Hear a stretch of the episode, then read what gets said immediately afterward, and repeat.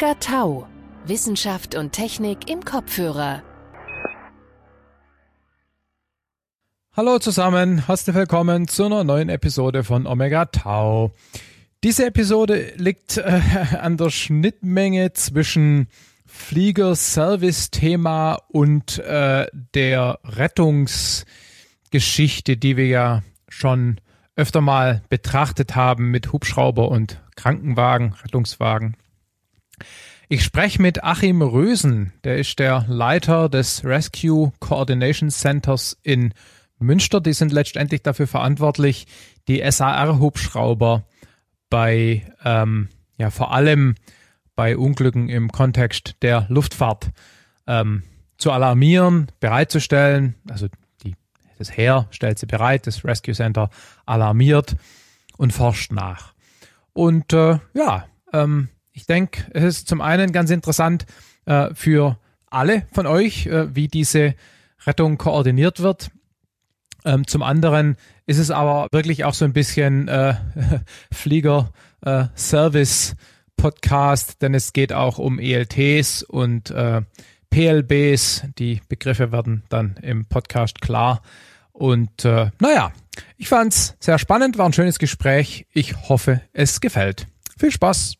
Mein Name ist Hans-Joachim Rösen. Ich bin des Heeres, Hubschrauberpilot und ich bin Leiter des Rescue Coordination Centers in Münster. Okay, über das reden wir heute gleich. Nur vorher kurz die obligatorische Frage, welche Hubschraubertypen?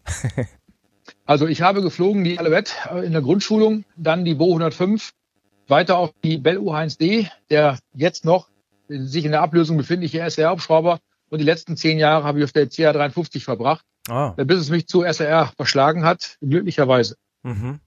Ist das der obligatorische Desk-Job, den irgendwann jeder mal machen muss? Ähm, und man freut sich, wenn man zurück ins Cockpit darf? Oder wie, so, äh? so kann man das sehen. Äh, okay. Jeder muss irgendwann mal einen Schreibtisch fliegen, um ja. danach wieder in die Luft zu kommen. Das stimmt wohl. Okay. Naja gut, aber aus der Perspektive ist dann die Leitstelle sicher ähm, spannend.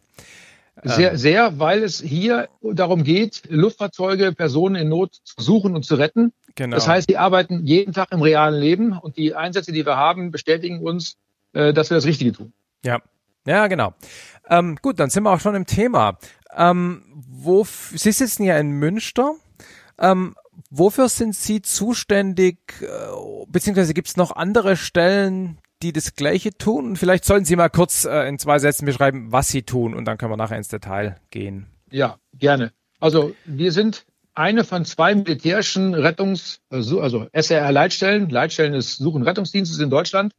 Ähm, die Marine hat, betreibt eine Leitstelle oben im Norden, die im Wesentlichen für die Küstengebiete äh, Nord- und Ostsee und Schleswig-Holstein zuständig ist. Alles andere, Küstenlinie bis zu den Alpen, gehört dem der SR-Leitstelle in Münster. Okay. Wir haben in Münster unter unserem Kommando sind drei Hubschrauber, die sind in Deutschland verteilt. Der eine steht in Nörvenich bei Köln, der zweite steht in Holzdorf südlich Berlin und der dritte Hubschrauber steht in Niederstetten, da wo auch die SR Einsatzstaffel beheimatet ist. Mhm. Und das sind wirklich nur drei Hubschrauber. Ich hätte irgendwie aus dem Bauch raus gesagt, da sind mehr nötig, ähm, Stichwort Wartung und so weiter. Ja, also drei Hubschrauber haben wir in 24-7 ständige Bereitschaft. Ah, okay. Mhm. Wir haben natürlich einen, wir brauchen dafür einen Pool von Hubschraubern, ja. um diese drei dauerhaft sicherzustellen. Das stimmt natürlich schon. Okay, alles klar.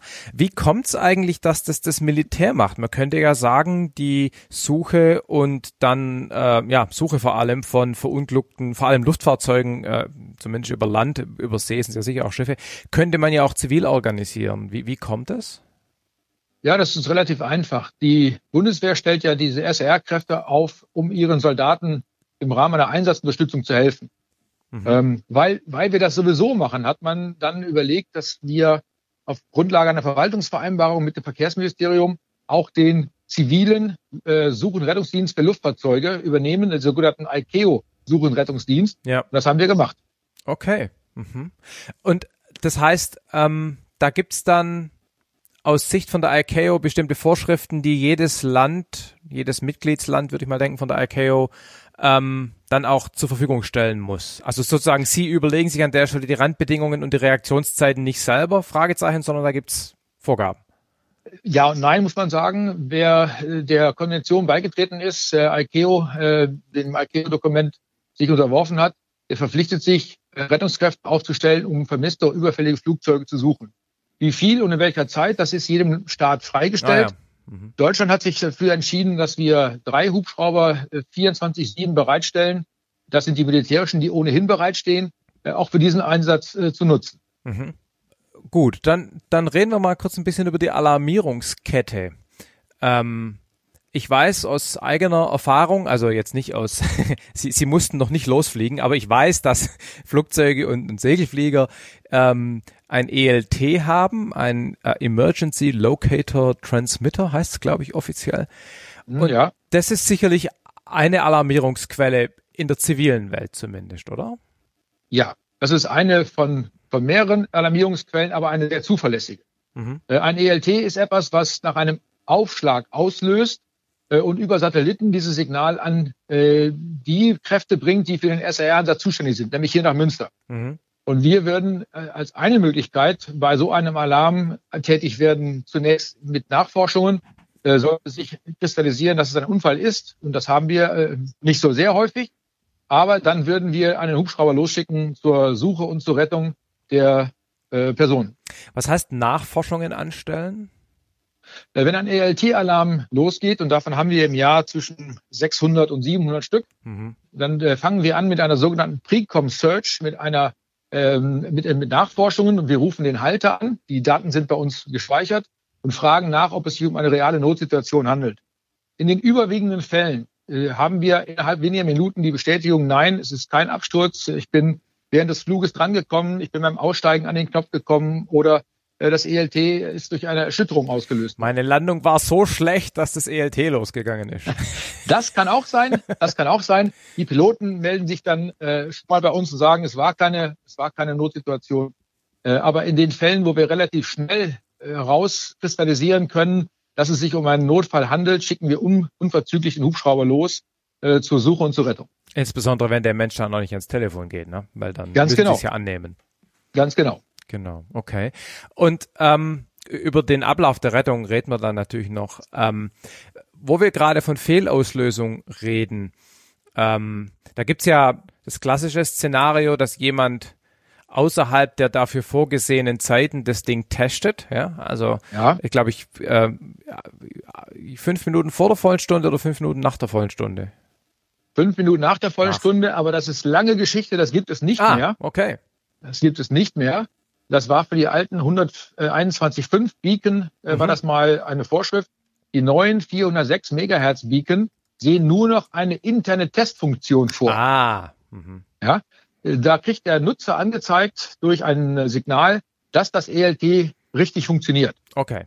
Mhm. Es ist also nicht mehr erforderlich und es ist sogar verboten gemäß der Nachrichten für Luftfahrer, dass man ein ELT absichtlich anmacht, um es zu testen, um, man es, wieder, um es dann wieder auszustellen. Mhm. Und die 121.5er, die sind generell gar nicht mehr im Einsatz, die wurden komplett ersetzt. Also sie werden nicht mehr beschafft, aber es gibt immer noch Leute, ah. äh, auch alte Flieger, die haben diese Geräte noch. Wir können sie auch empfangen, mhm. aber sie werden heute sind heute nicht mehr zugelassen für neue Flugzeuge, so dass wir mit überwiegender Anzahl die 406er haben. Mhm.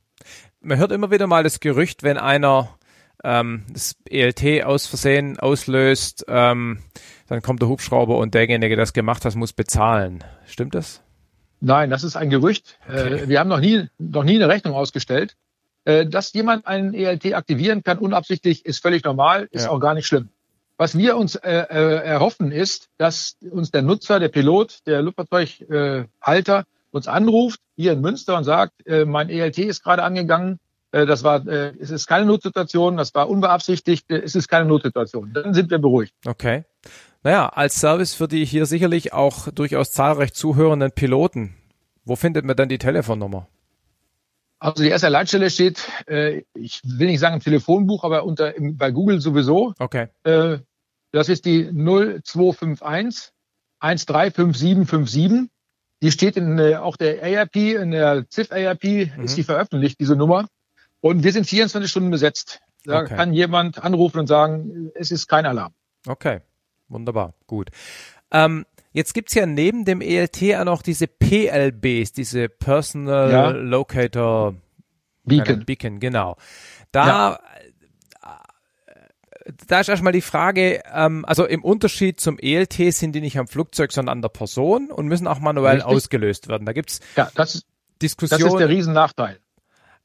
Auf der anderen Seite hätte es den Vorteil, dass wenn Flugzeug und Pilot sich äh, entfernen, dass es dann an den richtigeren Ort äh, pointet sozusagen. Ne? Also das ist das Argument, was man dafür hört. Ja, ja.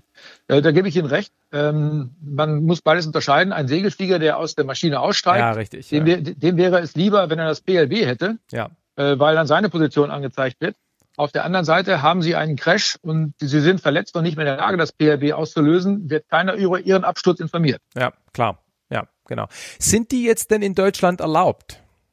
Nein, sie sind nicht erlaubt. Äh, das, äh, die Vorschriften des LBA lassen einen, ein PLB in Deutschland generell nicht zu. Auf der europäischen Ebene sind sie zugelassen, unter Auflagen äh, zugelassen, sodass ausländische äh, Luftfahrzeugführer mit ihren Luftfahrzeugen und PLBs einfliegen dürfen. Aber für deutsche Luftfahrzeugführer, Piloten ist es nicht vorgesehen, sie werden nicht zugelassen. Aber da muss ich nochmal nachfragen, weil ich kenne einige, die so ein Gerät haben. Und ähm, wenn Sie jetzt sagen, nicht zugelassen, dann meinen Sie, der Betrieb ist grundsätzlich verboten, oder bedeutet es, sie sind nicht als Ersatz für ELT zugelassen in Situationen, wo ein ELT vorgeschrieben ist? Das ist ja was ganz anderes. Ja, es, es trifft beides zu. Grundsätzlich sind PLBs in Deutschland nicht zugelassen. Es gibt ja PLBs auch für Wanderer und für Bergsteiger. Ja. Die sind nicht zugelassen. Okay. PLB an Bord von Luftfahrzeugen sind auch nicht zugelassen. Äh, Im Ausland jedoch schon. Mhm. Deswegen kann es sein, dass Bekannte von Ihnen ein PLB haben, dass sie vielleicht in äh, England, in Amerika oder in Frankreich zugelassen haben. Ja. Was, was aber bedeutet, dass im Falle eines Absturzes die Halterdaten, also die Daten, die wir brauchen, um Nachforschung anzustellen, nicht bei uns liegen, auch nicht beim LBA liegen, sondern dann eben in einer ausländischen Datenbank. Die müssen wir erst raussuchen. Mhm. Was natürlich auch zumindest mal länger dauert. Es dauert auf jeden Fall länger und wir haben diesen Fall ja schon mal in Deutschland. Das heißt, wir müssen erst Kontakt aufnehmen mit dem Land, in dem das PLB registriert ist. Das kann Holland oder Dänemark sein oder auch, wie gesagt, England oder Amerika. Das dauert aber Zeit und äh, bis die Daten dann äh, bei uns vorliegen, äh, brauchen wir ein paar Minuten, vielleicht sogar 10 oder 15. Mhm. Erkennen Sie das an dem Signal, äh, irgendwie Seriennummer, Unique ID oder irgendwas, um dann rauszukriegen, wo es registriert ist? Das müsste ja, muss ja so sein, sonst müssen Sie die ganze Welt abtelefonieren. Das kann ja nicht sein. Ganz genau. Es okay. wird eine sogenannte Länderkennung übermittelt okay. mhm. ähm, und daran kann man sehen, wo der, das Registrierungsland ist. Okay. Noch eine Frage dazu. Ich meine aber für Schiffe sei das PLB in Deutschland erlaubt. Ja, es gibt eine Weisung von der Bundesnetzagentur, dass äh, sogenannte so-called E-Perps, PLB als so-called E-Perps für Freizeitboote im küstennahen Bereich zugelassen sind. Mhm. Das ist eine ganz spezielle Ausnahme nur für den Bereich der Küstenschifffahrt durch die BNetzA, nicht vom LBA. Okay. Und letzte Frage dazu. Ähm, Sie haben jetzt ja offensichtlich den Status quo beschrieben. Ähm, Gibt es da Diskussionen, Ideen, dass sich das zukünftig möglicherweise ändert? Also sprich, dass sie zugelassen werden, meine ich, ne? Ja, man sieht den Hinweis ja auf der europäischen Ebene. Dort sind sie zugelassen unter bestimmten Voraussetzungen an Bord von Luftfahrzeugen. Ähm, aber ob das in Deutschland kommen wird, weiß ich nicht. Ich gehe davon aus, dass man sich langfristig diesem Trend nicht entziehen wird. Ja, okay. Jetzt haben sowohl die PLBs als auch die ELTs gemeinsam, dass sie keine Position mitsenden. Die sind nicht an einem GPS angeschlossen, richtig, ne?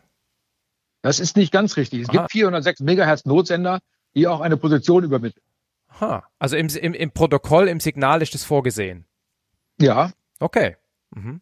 Die gibt es schon. Aber okay. das System selber ist äh, relativ genau und relativ zeitnah, äh, so dass wir mit dem Cospas Sasat Alarm, mit den neuen Satelliten, die sich jetzt in der Umlaufbahn befinden, doch relativ schnell eine sichere Position ermitteln können.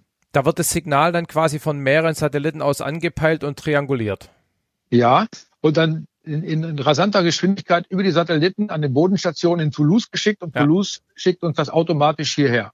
Okay. Wir hatten in diesem Jahr einen Absturz im Bereich Mainz. Da war das Signal nach 90 Sekunden schon bei uns und konnten, wir konnten von hier aus dann Notmaßnahmen einleiten. Diese 90 Sekunden können ja aber nicht die eigentliche Signallaufzeit sein, sondern das muss irgendwie mit der präzisen Bestimmung der Location zu tun haben, bevor es dann ja. tatsächlich versendet wird. Ja, genau. Okay, alles klar.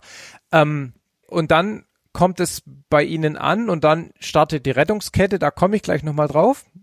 Ähm, wie läuft es denn im Militär, äh, im militärischen Umfeld? Haben die auch ein ELT oder haben die was eigenes? Also wir haben Luftfahrzeuge mit einem ELT. Das sind in der Regel diese großen zivilen Flieger. Mhm. Aber ansonsten hat jeder Luftfahrzeugführer, jeder Pilot einen personenbezogenen Notsender ha, bei sich. Ein PLB. Ja, ja richtig. Militärisch sind die nämlich zugelassen. Okay. Weil es bei einem Flugzeugabsturz nämlich eben darauf ankommt, dass sie nicht nur das Wrack finden, sondern dass der Luftfahrzeugführer sich gegebenenfalls von diesem Wrack entfernen muss und über diesen PLB eben dann auch äh, in einer Funk, mit einer äh, Funkfunktionalität sich auch verständigen. Ah, da reden Sie jetzt auch nicht nur von, ich schieße mich mit dem Schleudersitz raus und es bläst mich drei Kilometer weg, sondern ich bin irgendwo im nicht freundlichen Umfeld unterwegs und muss mich von dem Frack tatsächlich bewusst entfernen. Ganz genau. Aha. Ganz genau. Okay. Und darum ist es wenig hilfreich, wenn wir ein ELT an Bord haben, ja. sondern da muss, ist es wichtiger, das ELT oder das, das Signalgerät, in dem Fall ein PLB, beim Piloten zu haben oder bei der Besatzung. Mhm. Und läuft es aber auch auf dieser 406er äh, COSPAS SASAT Basis oder gibt es da ganz andere Mechanismen? Also die Bundeswehr hat diese 406er Datenbasis für den Flugbetrieb in Deutschland. Okay. Also, das heißt, wir sind jetzt an dem Punkt, wo ELT oder PLB im militärischen Falle ein Signal erzeugt und die Satelliten haben das angepeilt. Bei ihnen kommt es an nach roundabout spätestens einer Minute und dann haben wir schon gesagt, rufen Sie erstmal den Halter an und ähm, fragen, ob der nicht aus Versehen nur mal rumgespielt hat, sozusagen. Und angenommen, Sie erreichen den Halter nicht oder er sagt, jawohl, ich bin abgestürzt, was ja wohl wahrscheinlich irgendwie eine komische Situation wäre, dann schicken Sie den Heli los. Ja, ja. Also wenn wir nicht ausschließen können, dass die Maschine in wenigen Minuten sicher am Boden steht, also wenn wir das nicht mhm. in wenigen Minuten rausfinden, dann schicken wir einen Hubschrauber los Sie müssen sich aber Folgendes vorstellen. Wir haben im Jahr zwischen 600 und 800 Alarmierungen.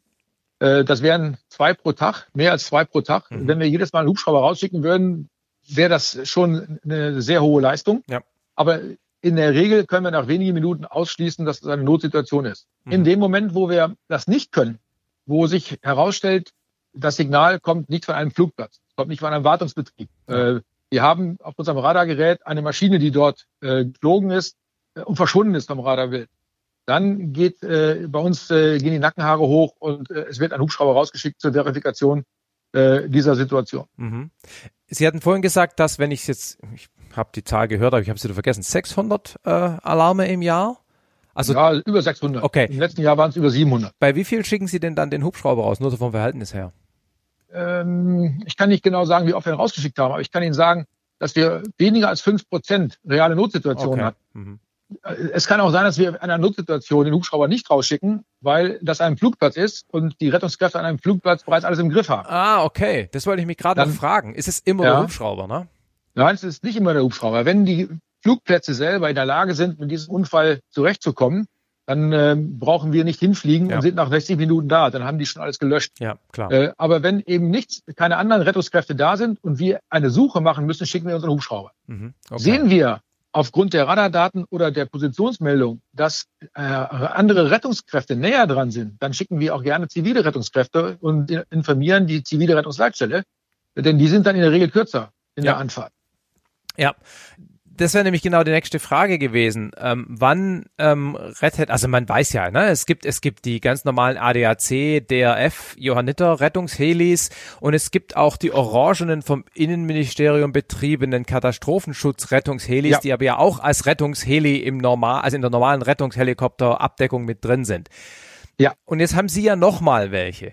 Ähm, ja die jetzt haben wir ja gerade gelernt, dediziert für den SAR-Fall äh, verwendet werden. Aber wann Hängt es von dem Abstand von der Absturzlocation ab, welchen Sie denn dann da alarmieren? Ja, natürlich. Ähm, für eine Suche machen wir zunächst eine Auswertung der Radardaten und aller Daten, die wir vorliegen können mhm. oder vorliegen haben. Wenn das nicht erfolgreich ist, schicken wir einen Hubschrauber raus zu einer Suche. Bei der Radarabdeckung in Deutschland ist eine Suche eines Luftfahrzeuges äh, eher selten geworden. Mhm. Wenn wir aber einen Absturz haben, einen, wissen, es handelt sich vermutlich um einen Absturz, dann schicken wir die nächstgelegene zivile, auch den zivilen Hubschrauber raus äh, und ähm, äh, initiieren die Rettung. Da warten wir nicht, bis wir mit unserem Hubschrauber da sind, denn bei drei Hubschraubern in Deutschland genau. kann das schon mal eine Stunde dauern. Eben. Ja, bei einem Absturz ist das natürlich zu lange. Dort werden die lokalen Rettungskräfte von uns alarmiert, Rettungsleitstellen alarmiert, wenn wir wissen, es ist ein Unfall. Mhm. Dann stellt sich die Frage, warum haben Sie dann jetzt nochmal eigene Hubschrauber? ja, das ist, wie gesagt, zur Einsatzunterstützung der eigenen Kräfte. Wir ja. gehen ja auch mit ins Hochgebirge, wenn die Gebirgsjäger ins Alpengebiet gehen. Mhm. Äh, zum Beispiel, wir haben den militärischen Flugbetrieb, auch der muss geregelt werden. Und leider hatten wir im letzten Jahr zwei Abstürze, ja. wo auch unsere Hubschrauber zugegen waren. Ähm, das ist der Hauptauftrag. Ja, die Rettung dieser, Hubsch dieser, dieser Person, die können wir genauso gut wie die, wie die Luftrettung. Nur wir haben eben unter Umständen längeren Anflug. Aber das heißt, für militärische Unfälle werden die zivilen Rettungshelis nicht alarmiert.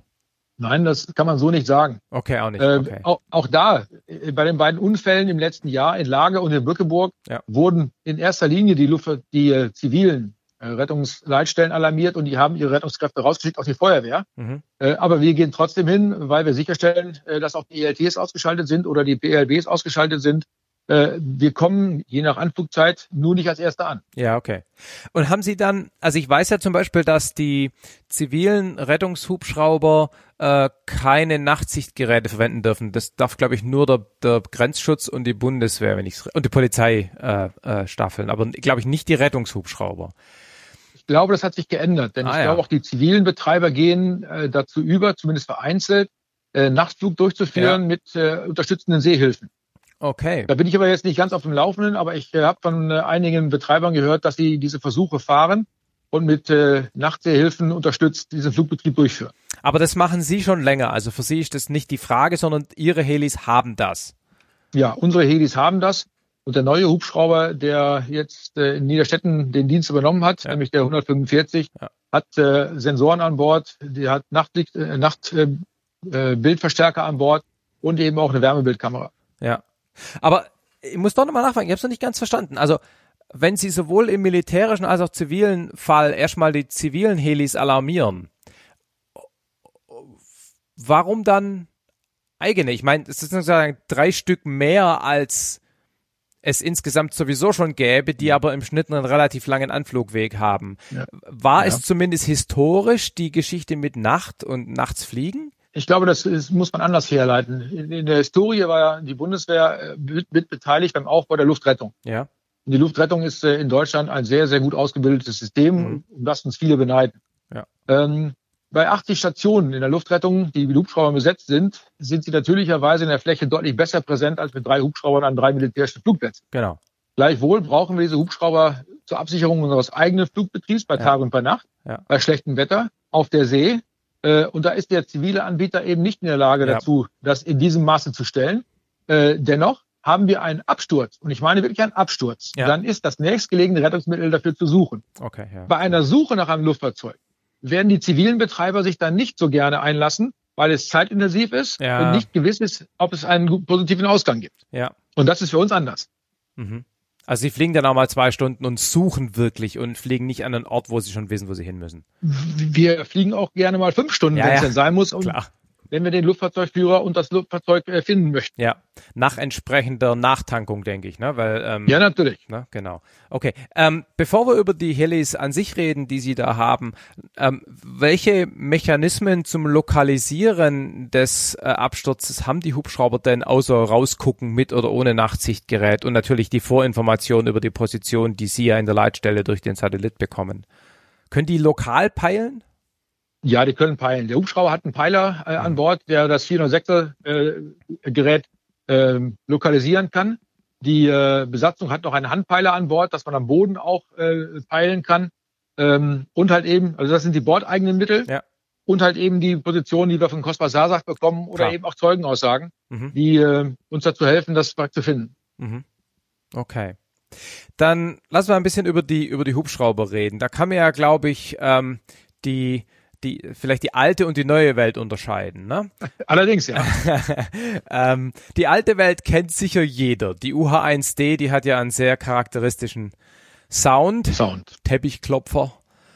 Mhm. Ähm, genau, die war sozusagen für die Landrettung äh, zuständig. Oder ja, ist noch. Genau. genau. Nicht mehr lange, aber noch. Genau, da gibt's ja gerade die Goodbye Huey, die da gerade überall rumfliegt. Ne? Richtig. Die, die alte Huey wird nach über 50 Jahren im Dienst äh, jetzt ersetzt durch eine neue Maschine Da ist Wehmut bei, keine Frage. Ja. Aber der neue Hubschrauber kann äh, mehr als der alte und ist ein leistungsfähiger Hubschrauber, der auch im Zivilen verwendet wird. Ja. Was kann er denn mehr? Also, äh, keine Ahnung, wahrscheinlich schneller und mehr Reichweite. Das sind ja die klassischen. Ja, er ist schneller, er hat zwei Triebwerke, damit ah. kann er auch auf Dachlandeplätzen äh, landen. Er hat eine ganz andere Avionik, äh, ja. mit der er viel mehr kann. Er hat eine Hoverautomatik, er hat eine längere Seilwinde. Ja. Äh, also er ist in vielen Bereichen der alten Yui überlegen. Ähm, aber die alte Yui hat eben über 50 Jahre lang den Dienst sehr zuverlässig geleistet. Ja. Ja, ja. Da gab es aber früher doch, noch, noch, mal, noch mal zum Big Picture. Ähm, es gab doch meines Wissens früher noch ganz viele mehr Bund, also andersrum, die Rolle der Bundeswehr bei der Luftrettung, was die Anzahl der Hubschrauber angeht, die war doch früher größer und nicht nur die drei, oder? Deutlich, okay. deutlich größer. Wir hatten früher in, den, in der Hochzeit, Anfang der 90er Jahre, waren wir, ich meine, fast 30 Stationen, die die Bundeswehr betrieben okay, hatte, ja. mit Heer und Luftwaffe. Das ist aber im Laufe der Jahre und mit gleichzeitig zunehmender besserer Ausstattung des zivilen äh, Luftrettungsnetzes zurückgefahren worden. Ja, okay. Die Bundeswehr hat sich 2009 aus der Luftrettung zurückgezogen. Wir sind nicht Teil der Luftrettung. Wir stellen nur ergänzende Mittel, aber sind nicht Teil der Luftrettung zurückgezogen. Äh, denn Deutschland ist, wie ich das schon gesagt hatte, ein äh, sehr gut versorgtes Land, was die Luftrettung angeht. Ja, genau. Okay, genau, weil ich erinnere mich, ich war nämlich in dem Zeitraum, den Sie gerade erwähnten, war ich Zivi im Krankenhaus in Heidenheim und ich bin aber durchs ganze Gebäude gesprungen, wenn ich den Hubschrauber gehört habe und das war eigentlich, da, da, es ging teilweise schon die entsprechenden Türen auf von den Zimmern, wo, wo von wo aus man den Hubschrauberlandeplatz sieht, dass ich äh, ungestört reinrennen kann und das war in 80 Prozent der Fälle war das eine, eine Huey, ne? Ja, ja. Genau. Ja, ein sehr schöner, ein sehr schöner Hubschrauber. Ja. genau, echt legendär. Ne? Ähm, gut, und auf, auf See, was, was wird und wurde da eingesetzt? Auf See hat die Marine ja lange Zeit den äh, Sea King eingesetzt, MK-41 Sea King. Das ist eine auch mittlerweile sehr erfahrene äh, Luftfahrzeug, äh, Hubschraubermaschine. Erfahren, ja, schönes Wort. Ja, sie kommt auch in die Jahre, wie die Bell das gemacht hat. Sie ist immer noch in Service. Ja. Die Marine besetzte zwei äh, Außenstationen in Helgo, auf Helgoland und in Warnemünde. Aber auch diese Maschine wird absehbar durch eine neue Maschine, nämlich den modernen Sea Lion, abgelöst werden. NH90, ne? Ja, es ist NH90, ein ähm, äh, Seehubschrauber auf Basis NH90 und der soll 2023 den Dienst übernehmen. Mhm. Da hatten Voraussichtlich. Wir, ja, da hatten wir übrigens, liebe Hörer, eine Episode dazu. Da war ich ja in Niederstetten. Ne? Also wenn euch das interessiert, äh, zumindest für die Heeresvariante, also nicht die überm Wasser, äh, haben wir da ein bisschen mehr Details. Ähm, der Seeking kann ja zumindest theoretisch auf dem Wasser landen und nicht nur per Winde retten. Wissen Sie von dem Fall, wo man das mal gemacht hat? Äh, nein, kenne ich nicht. Okay. Ich glaube, dass ein, ein Hubschrauber, der auf See eingesetzt wird, grundsätzlich über die Fähigkeit verfügen muss, aufs Wasser zu gehen aber ich denke nicht, dass das Teil der normalen Operationsverfahren ist. Ja, also was ich meine zu wissen, ist, dass äh, bei vielen ähm, Hubschraubern das dann so funktioniert, dass quasi im Sinne einer Notwasserung so Luftkissen aufgeblasen werden. Und die mhm. Sea King hat ja aber einen Rumpf, der so ganz leicht bootsförmig ist. Da war zumindest ursprünglich mal die Idee, dass man da sozusagen routinemäßig landen kann. Aber ich habe eben auch gehört, dass das echt äh, filigran und haarig ist und daher die Frage, ob, ob, ob man das macht oder nicht. Und mich wundert die Antwort also, nicht. Ist, ist mir nicht bekannt, nee. Ja, okay. Gut. Naja, das, so war mir auch. Ähm, Nochmal zu, zu den Hubschraubern an sich von der Ausrüstung her, abgesehen von irgendwelchen Nachtsichtgeräten und ELT-Peilern, die, die medizinische Ausrüstung ist aber wahrscheinlich vermutlich identisch wie, wie im zivilen Rettungsheli, oder? Ja, also für unsere Bell U1D kann man sagen, sie haben annähernd vergleichbar die gleiche Ausstattung wie ein ziviler Krankenwagen. Ja, genau. Äh, was wir noch ergänzend an Bord haben, und das unterscheidet uns von den zivilen Hubschraubern, ist, wir haben standardmäßig unsere Winde an Bord. Wenn mhm. wir in unwegsamem Gelände oder im Gebirge Menschen retten müssen, an Bord ziehen müssen, da haben wir die Winde an Bord. Das haben die Zivilen in der Regel nicht. Ja, ja, genau. Ich könnte mir vorstellen, dass die, die in Bergen, also Alpen hier, äh, Murnau zum Beispiel stationiert ja, die sind, haben das. dass die das haben. Genau, genau. Ja, ja, ja genau. Sonderfälle haben das. Sande, äh, Murnau, die eben auch ein, ein Gebiet zu äh, befliegen haben, wo das erforderlich ist. Die ja. haben auch eine Winde. Ja. Aber der klassische Rettungshubschrauber äh, in ja. Kassel oder so, der hat den eben nicht. Ja, ja, genau. Hm. Ähm, jetzt gibt's ja noch eine andere, ein anderes Szenario, ne? Also nicht ein äh, losgegangenes ELT oder ein Anruf, der sie über einen Absturz kann ja auch sein, ne? dass einer anruft und sagt, hey, der ist gerade ein Flugzeug auf meinen Akku gestürzt. Ähm, Ja.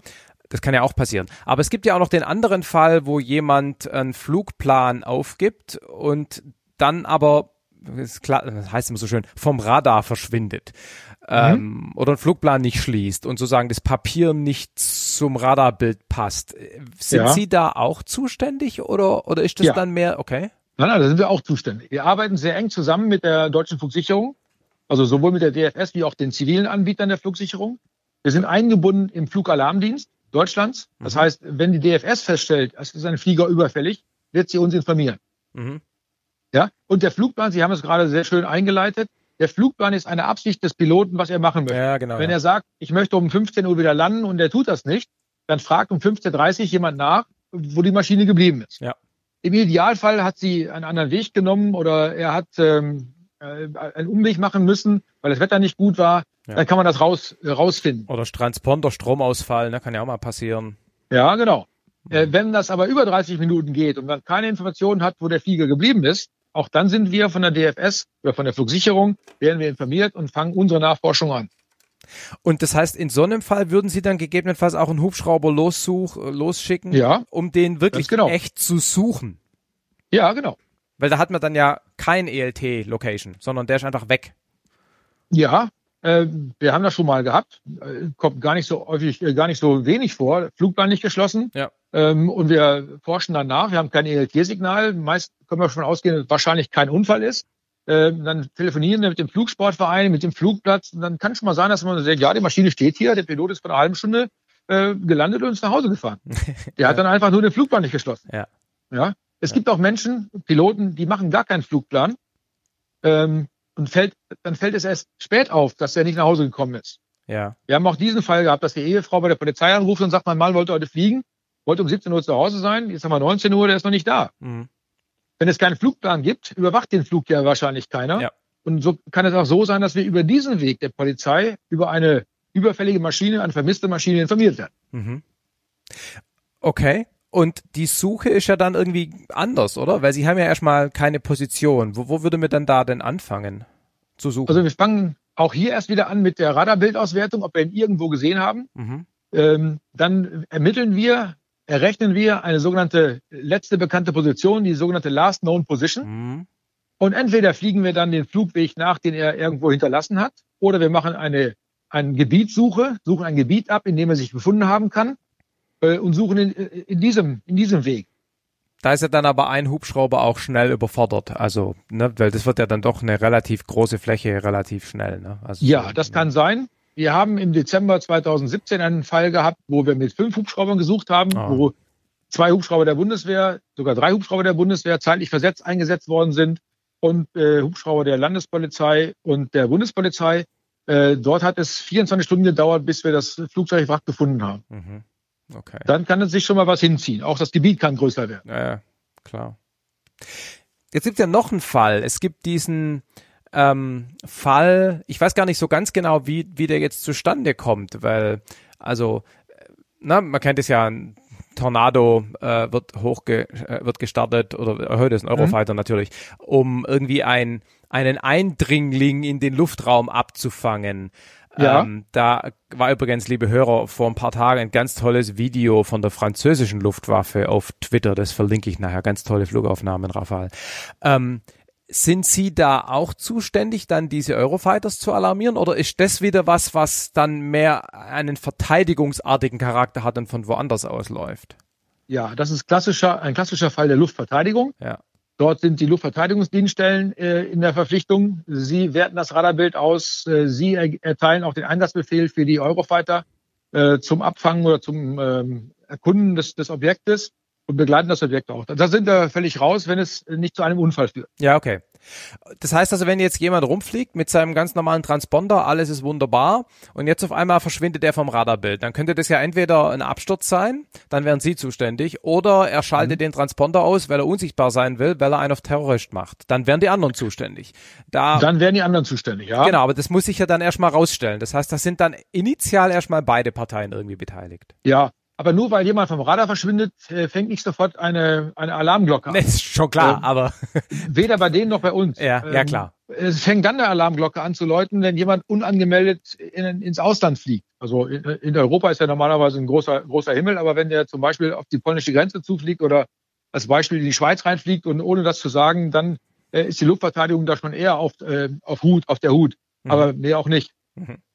Okay. Jetzt haben wir die ganze Zeit über die Aufgaben von äh, vom ARCC da geredet, aber gar nicht über die Institution an sich.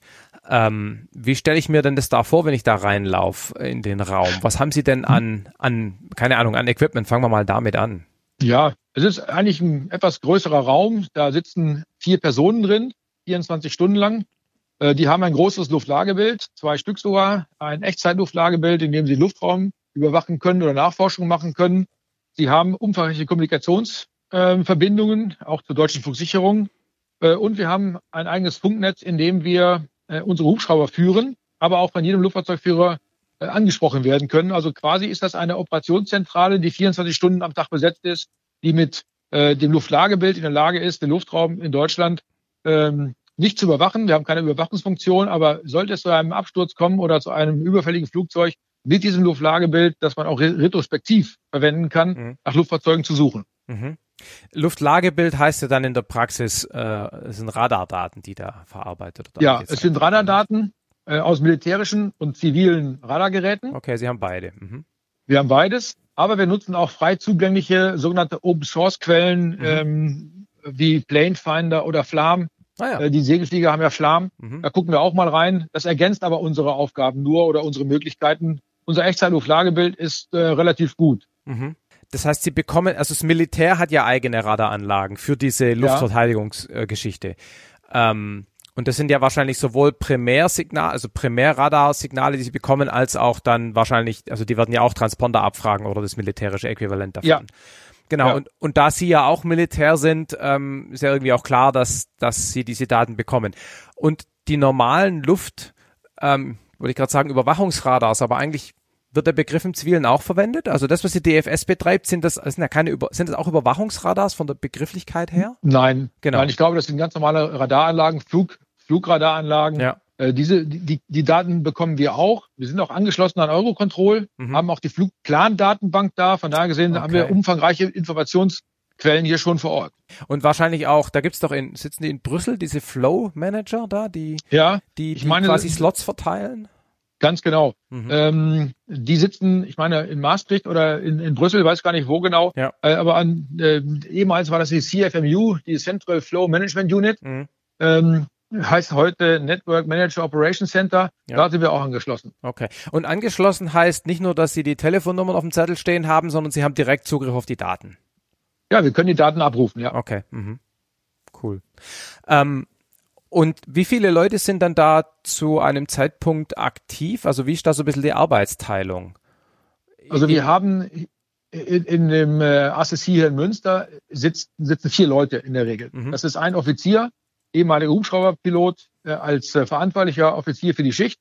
Und es sind drei Flugberater, die ausgebildet sind, sowohl als Flugberater, Dispatch, aber auch als SRR-Manager, als Duty Controller Mhm. äh, oder Duty ähm, Assistant heißt es da genau. Äh, die kümmern sich für 24 Stunden um diese Fälle, die anlaufen. Äh, und diesen Dienst stellen wir an 365 Tagen im Jahr sicher, so dass ich ungefähr 29 Mann habe, die diesen Dienst sicherstellen müssen. Mhm. Okay. Mhm. Und das sind, also sind alles äh, Soldaten, also sind keine Zivilisten, die Ja. Sie damit einsetzen. Nein, Okay. das sind Zeit- und Berufssoldaten, Ja. äh, Masse halt eben Berufssoldaten, Ja. länger dienende Berufssoldaten, die ausgebildet sind, Ja. äh, genau für diesen Job. Okay. Was passiert bei einem, ähm, bei einem Unfall oder Absturz, müssen wir sagen, an der Grenze? Also wenn, wenn jetzt eine länderübergreifende ähm, Rettung koordiniert werden muss. Also das ist überhaupt kein Problem. Die ICAO schreibt sogar vor, dass man grenzüberschreitende Zusammenarbeit üben und trainieren soll. Mhm. Und wir haben gute Verbindungen zu all unseren Nachbarn rum, alle Nachbarn, die Deutschland hat. Äh, wenn es zu einem Unfall an oder über die Grenze kommt äh, und wir anfordern oder angefordert werden, unterstützen wir unsere Partner äh, sofort und mit den gleichen Mitteln, wie wir auch machen würden. Mhm. Nochmal zurück zu der Tatsache, dass Sie ja Militär sind. Ähm, übrigens Heer und nicht Luftwaffe. Ne? Das fand ich auch initial. Ja, genau, genau. Ähm, Wir sind vom Heer. Mh. Erstaunlich. Aber gut, klar, Hubschrauber sind in Deutschland vom Heer betrieben ne, und nicht von der Luftwaffe. Ähm, wie ändert sich denn Ihre Tätigkeit im, wie heißt man das, äh, Spannungsfall, heißt es, glaube ich, offiziell, oder? Also äh, im Krieg. Ja, im Krieg. Ähm, wenn wir Krieg in Deutschland hätten, dann wären wir natürlich auch zuständig für den Such- und Rettungsdienst, sicherlich dann mit mehr Hubschraubern genau, ja. ähm, für unsere militärischen, äh, also für die militärische Einsatzunterstützung. Für einen Einsatz im Ausland sind wir nicht gedacht. Ja. Dafür gibt es eigene, eigene Kräfte, die äh, mit den sogenannten äh, Personal Recovery Verfahren vertraut sind, die eine Suche und Rettung nach abgestürzten Luftfahrzeugen im Ausland eben als Auftrag haben. Da wären wir nicht beteiligt. Aber käme es zu einem Krieg oder zu einem Einsatz in Deutschland, äh, dann sind wir natürlich auch in der Lage, diesen äh, zu unterstützen mit unseren Kräften, aber dann sicherlich auch mit mehr Hubschraubern, nicht nur diese drei. Ja, genau, weil wenn sowas im Einsatzgebiet im Ausland passiert, dann haben wir ja vorhin schon gesagt, dann gibt es dieses Problem, dass man sich ja vielleicht vom Flugzeug entfernen will, vom Wrack. Ähm, und wenn ich das richtig weiß, zumindest weiß ich das, glaube ich, das zumindest von, von, vom amerikanischen Militär, das machen dann oft die, die, die Spezialkräfte und da gibt es diesen Begriff des CSAR, also Combat Search and Rescue. Ja, und genau. das ist dann nicht mehr der normale äh, Rettungsheli-Pilot, sondern da steckt dann mehr dahinter. Ja, ich denke, diese Combat Search and Rescue ähm, Einsätze sind spezielle Einsätze, die unter Bedrohung stattfinden. Genau, ja. Das heißt, sie müssen sowohl dezidierte Truppen dafür haben mit speziellem Training und spezielle Hubschrauber. Ja. Äh, das ist ein ganz anderes Arbeitsfeld, als wir das tun. Ähm, unsere äh, SRR-Tätigkeit hier im Heimatland ist eine äh, fast mit dem zivilen vergleichbare. Ja. Das ist völlig losgelöst vom Combat Search and Rescue im Einsatz. Ja, genau. Hm.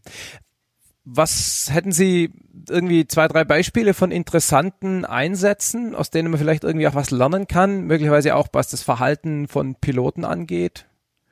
Ja, das, das haben wir. Ähm, wir sind ja immer darauf angewiesen, bei einem Alarm, auch bei Cospa Sasat, dass wir Informationen vom Luftfahrzeugführer bekommen und ihn anrufen. Mhm. Ich kann äh, jedem Luftfahrzeugführer nur äh, die Bitte übermitteln, dass er seine Halterdaten in der Halterdatenbank möglichst aktuell hält. Wir haben Einsätze gehabt, wo wir mit Personen gesprochen haben, die uns erzählten, sie hätten das Luftfahrzeug vor zehn Jahren verkauft.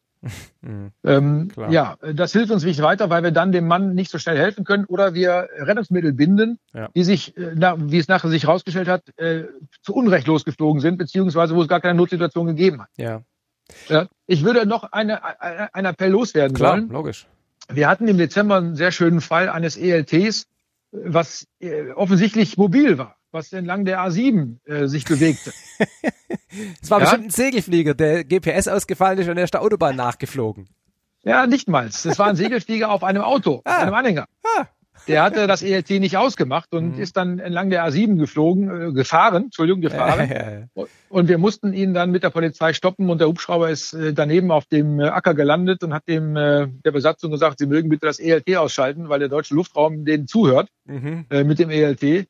Äh, da da wäre ich, ähm, würde ich den Appell loswerden wollen, dass man mit diesen ELTs, es ist ein Notsender, äh, sehr sorgsam umgeht. Ähm, äh, denn sie würden ja auch nicht bei einem Feuermelder einfach so zu Spaß reinschlagen und sagen, ich wollte es nur mal ausprobieren. Ähm, das ist dann schon etwas Größeres, was da sich heraus ergeben kann. Ja, wobei es, ich, keine Ahnung, ich habe natürlich den Fall nicht mitbekommen. Ich könnte mir vorstellen, dass das, dass die, dass das einfach während der Fahrt aufgrund von Erschütterungen fehlerhafterweise losgegangen ist. Und woher Genau. sollen die es dann wissen? Na, die haben ja. Ja. an sich nichts falsch gemacht, oder? Nein, an sich nicht, aber ich würde jedem empfehlen, wenn er weiß, er, er verschickt das ELT zum Beispiel Ja. mit der Post oder er hat das auf dem Auto und äh, nimmt es mit, dass man das äh, ELT von der Batterie trennt. Ja. Das ist äh, immer ein guter Hinweis, äh, bevor Sie Post kriegen oder bevor jemand von der Polizei vor der Tür steht und fragt, ob das ELT noch läuft. Ja, ja klar. Ja, ja. Ich kann mich noch erinnern, also zu 121 Fünfer-Zeiten noch. Ich war da mal, ähm, ich weiß gar nicht mehr, wo ich da war, zum Segelfliegen im Fluglager.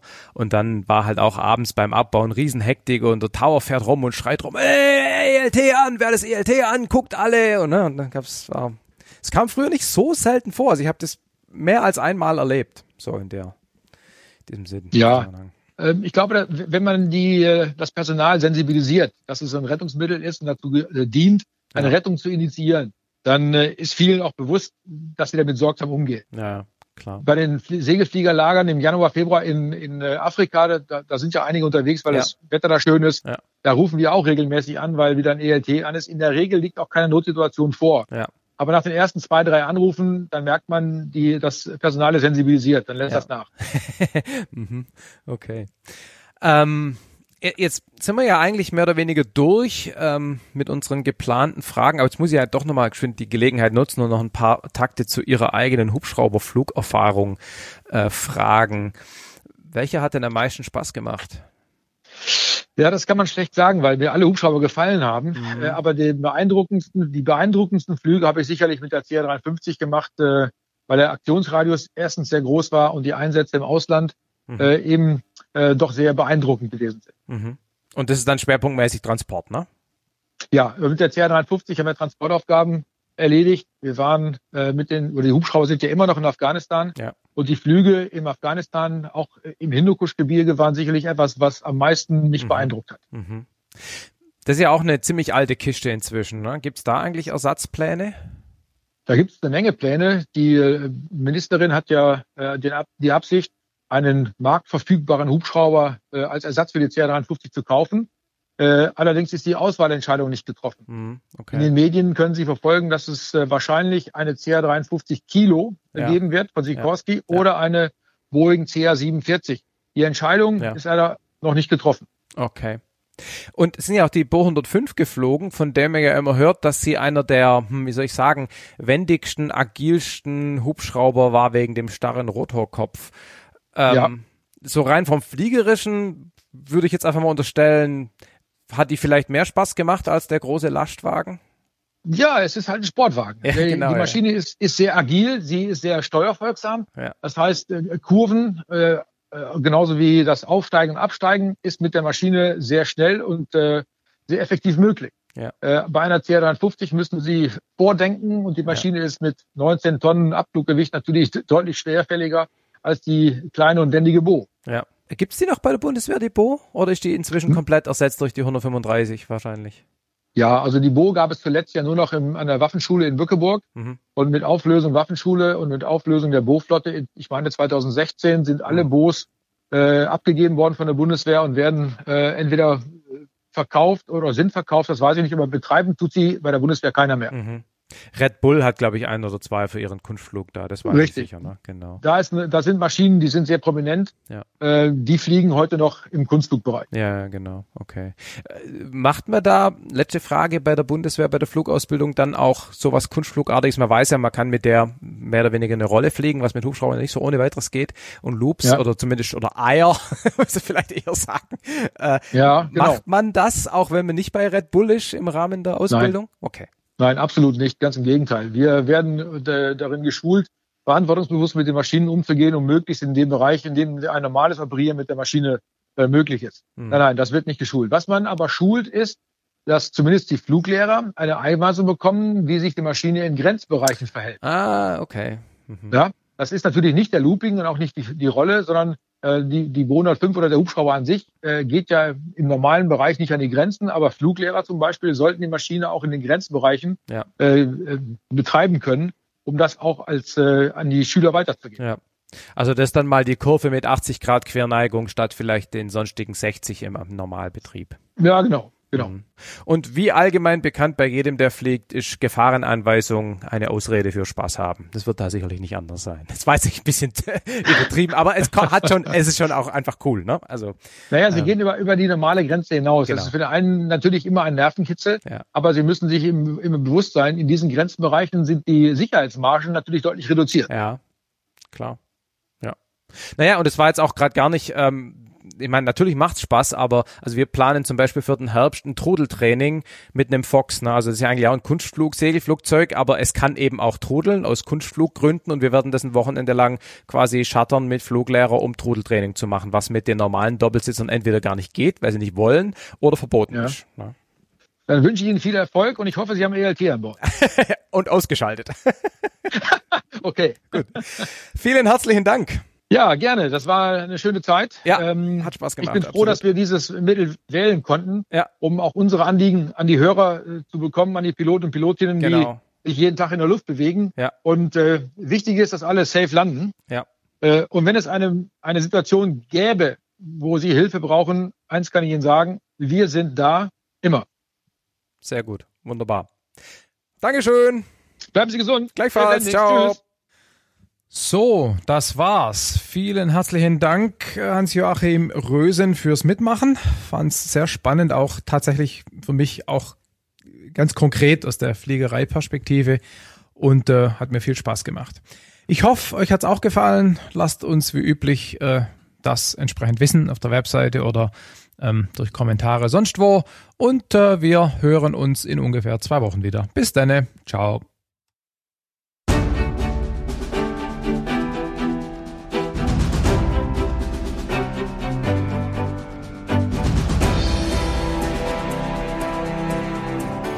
Omega Tau ist ein unabhängiger und nicht kommerzieller Podcast, produziert von Markus Völter und Nora Ludewig.